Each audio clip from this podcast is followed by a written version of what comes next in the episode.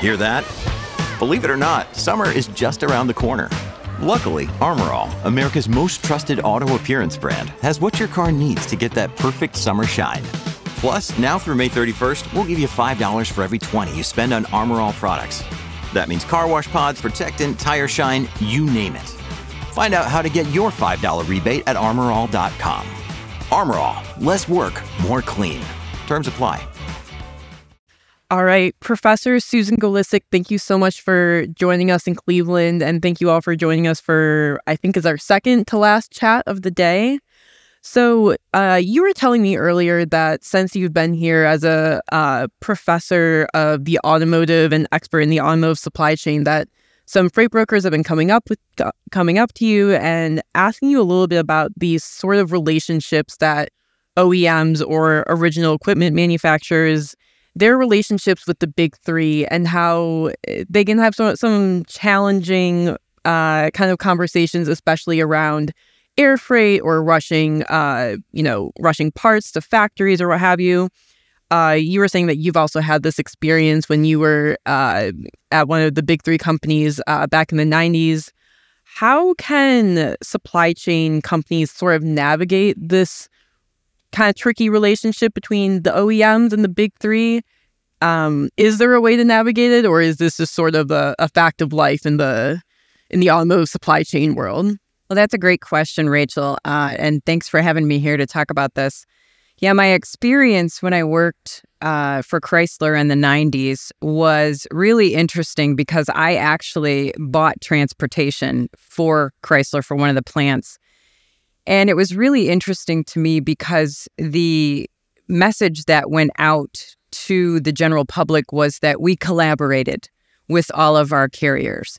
And, and that would be any kind of logistic service provider that we used. And I always had thought that collaboration meant that you really worked well together and you worked on solutions together.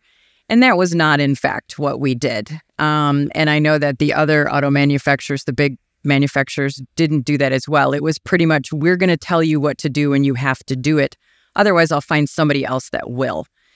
And so that makes it really difficult because these huge companies, and it's not just the auto industry, but the big manufacturers in the auto industry, they have a lot of power and they wield that power because they know there are multiple carriers that they can work with. And that makes the relationships really difficult.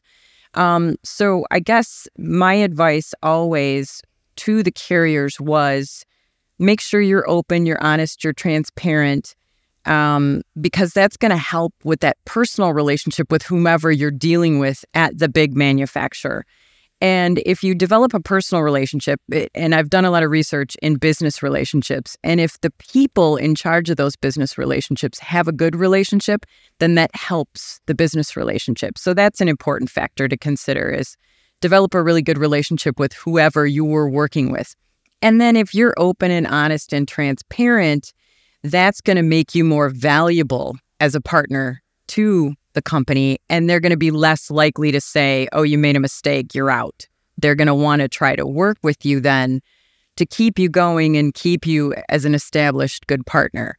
Um, there's obviously a variety of providers, a variety of sizes of partners. And so sometimes that's harder for the really small partners. They're a little bit leery of trying to put forth what they'd really like to happen. Um, but they're also very valuable. The, the big companies want a multitude of carriers to work with because that helps diversify what they do.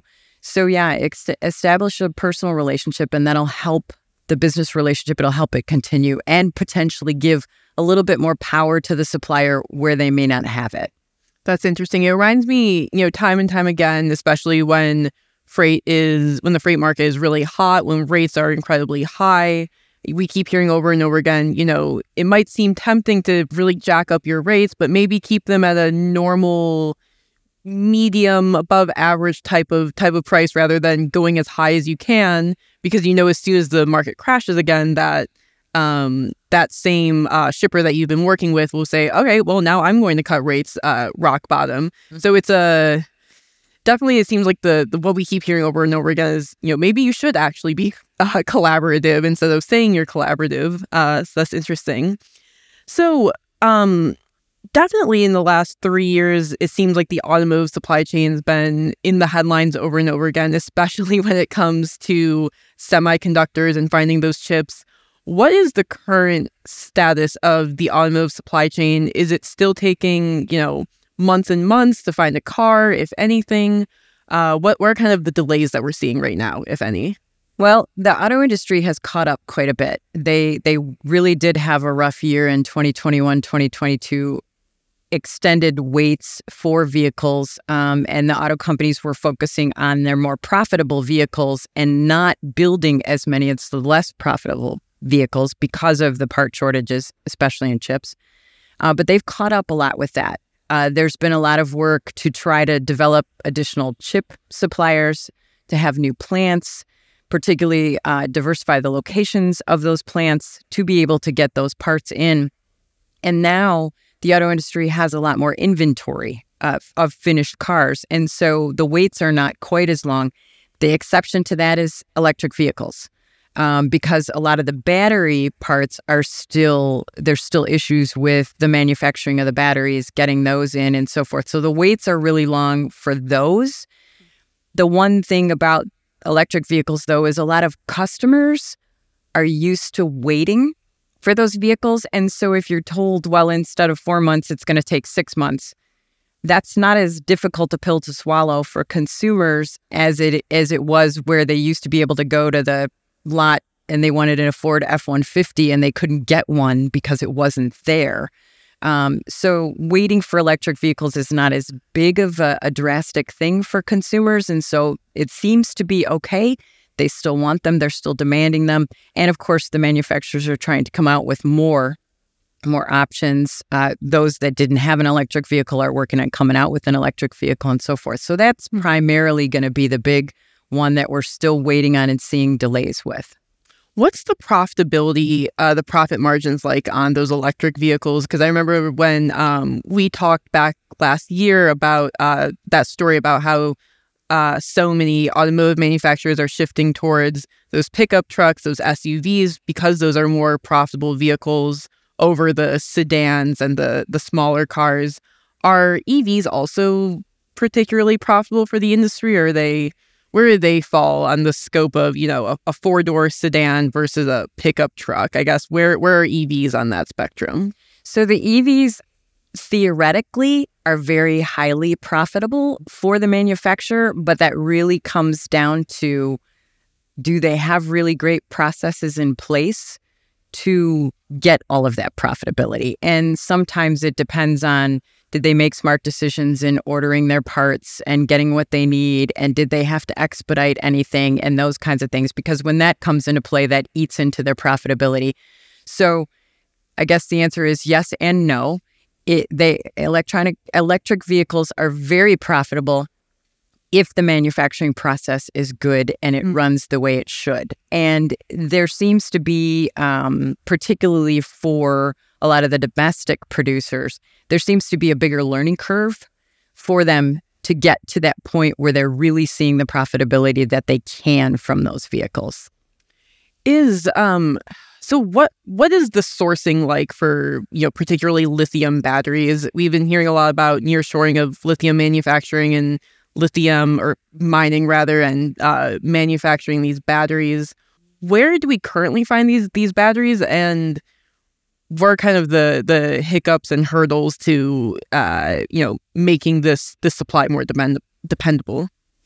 So, a lot of the metals that go into the batteries are coming from developing countries. Mm. So, the mining that's occurring and so forth. And some of the issues behind that, a lot of the, the manufacturers are struggling a little bit with some of the practices, right? Where we're in a, an, an era of, of people want to know what's going on in the supply chain. They want to know what what's happening. Do you have visibility of your suppliers upstream, all the tiers, and and are, do they have good practices? Because obviously, the first bad practice that is known makes it into the media, and then you've got a PR issue on your hands. Mm-hmm. So, dealing with um, that kind of aspect of, well, we really need all of the things that go into the battery but are we doing it in a way that's not going to keep us out of the headlines are we getting it smartly are we getting it efficiently are and are, are we getting it?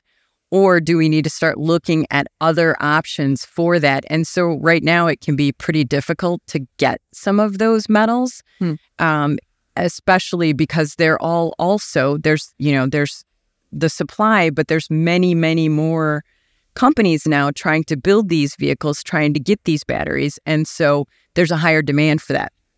A lot of the manufacturers are now looking at well, can we build battery plants and where can we build them and how can we ensure that we're doing it right and we're still obtaining the parts that have to go into the batteries.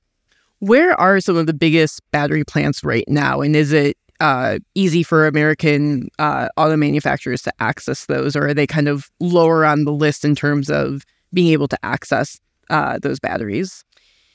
The a lot of the plants are not they're not in the United States. As I mentioned, they're in developing countries, so South America, Africa, places like that. They're they're building these plants to be closer to where they're getting a lot of these metals from. Um, they are looking at putting them all over, um, but the it will come down to if if a, a battery manufacturer is looking at I have this amount of capacity to supply X amount, they're going to start to look at okay, who's a good partner for us if I'm a supplier, is this customer a really good customer? Are they going to be a customer for the long term? Um, because then they're going to start to allocate mm. where they're going to send their supply, and that's been an issue in the auto industry. All with all the delays that they've experienced, is are these parts being allocated, and who are they being allocated to, and therefore what decisions do they have to make based on that allocation? So, uh, a lot of the manufacturers can get them Mm-hmm. It's just a question of have they been getting them for a while and are they a good partner and are they willing to pay the right prices for those batteries, which then trickles down to is it fair pricing that then goes to where all the metals are coming from that go into the batteries as mm-hmm. well. Okay. Okay. So speaking of of batteries and the sort of inventory, uh, I think one particularly famous sort of uh, um, association that folks have with with automotive supply chain is the introduction of just-in-time inventory and just-in-time manufacturing. Do you think that the just-in-time um, do you think that that will continue on in auto supply chain, or do you think that folks are going to move away from that, considering all of the crises of the last few years, trying to uh, source these parts in a sustainable and and uh, timely manner? Mm, that's a good question. Um, the a lot of the companies are moving back toward just in time. I think they're being a little bit more particular about what needs to be just in time. Is it all of the parts or is it just some of the important parts? Um, is it certain materials that we get that costs us more money if we run out of it? Um, so I think they're taking a little bit more time to take a look at the inventory the decisions they've made to hold the different types of parts and how many days, how many weeks of inventory, and so forth. And so they are trying to get back to just in time with many things. Um, we've also seen that the uh, United States automobile supplier or the automobile manufacturers have not always made the best decisions when it comes to inventory and managing just in time. It's been a difficult um, process to get to the point where they were before then. You have these big disruptions and then they run out of inventory and they can't build vehicles, which means, of course, they're losing a ton of money. So um, they are going to get back to just in time. It's just a matter of them deciding which parts need to be just in time versus those that they've had issues with, like chips. They're likely to hold a larger inventory of those because mm. they don't want to run into the the the same things that they saw the last few years with we can't get the vehicles out there when they're demanded. Uh, and and we know, and it was mentioned earlier, the whole idea of brand loyalty and it not really being there. Um, there are some people that are brand loyal, but there are many others that kind of feel like, you know, if I go to a, a car dealership and I want a particular type of vehicle and they don't have it, there's another manufacturer that makes a similar type of vehicle, and I can go potentially test drive that and and get a vehicle from somebody else. So yeah, that was an interesting point you had you had mentioned we were talking a week or so ago. Is that if if someone can't find if someone wants a Ford but the only thing available is a Toyota, they're just going to go with the Toyota. And it's it's interesting because you know when I when I'm online shopping, if I can't if I need to get you know dish soap tomorrow and my, but my preferred brand is available in two weeks, I don't really care. But it's interesting that with automotive and housing, folks are just sort of going with whatever is available, and it, and that might be a permanent shift as well. One last quick question. Um, we've been talking about how the American uh, auto manufacturers are approaching some of these post COVID inventory challenges. How is that different um, with the European or the Asian auto manufacturers? Are they also kind of approaching this in a similar way as US manufacturers? Um, you know, that's an interesting question. Uh, I think that um, some of the Asian producers are not not necessarily approaching it the same way the United States manufacturers are. They they have just much a much more established culture because that's what some of this comes back to is the culture of the actual company mm. and how they operate. And and the Asian manufacturers have long been really great with their culture and how they approach just in time in their production systems and so forth. They they just they're really really good at it because it is ingrained in the culture. And in the United States, they largely tried to take that model and put it on top of a very old established culture that didn't operate that way. And so it's been a long struggle, decades struggle to be able to get there. So uh, I think it's been more difficult for the U.S. In Europe, they they do a really good job of managing everything, and some of that stems from the fact that they're dealing with smaller spaces when they have their plants and their you know mm. the places where you can buy vehicles and so forth. When they they they were kind of constrained space wise, so they from the get go started to manage it a little bit better, knowing that we we just can't store a lot of stuff. We can't do that. We don't have the space. And so uh, the United States has been playing catch up with that in a lot of their their um, manufacturing. Now, the the foreign companies that have established assembly plants in the United States, they've tried to bring in that culture, but then they have to hire local labor.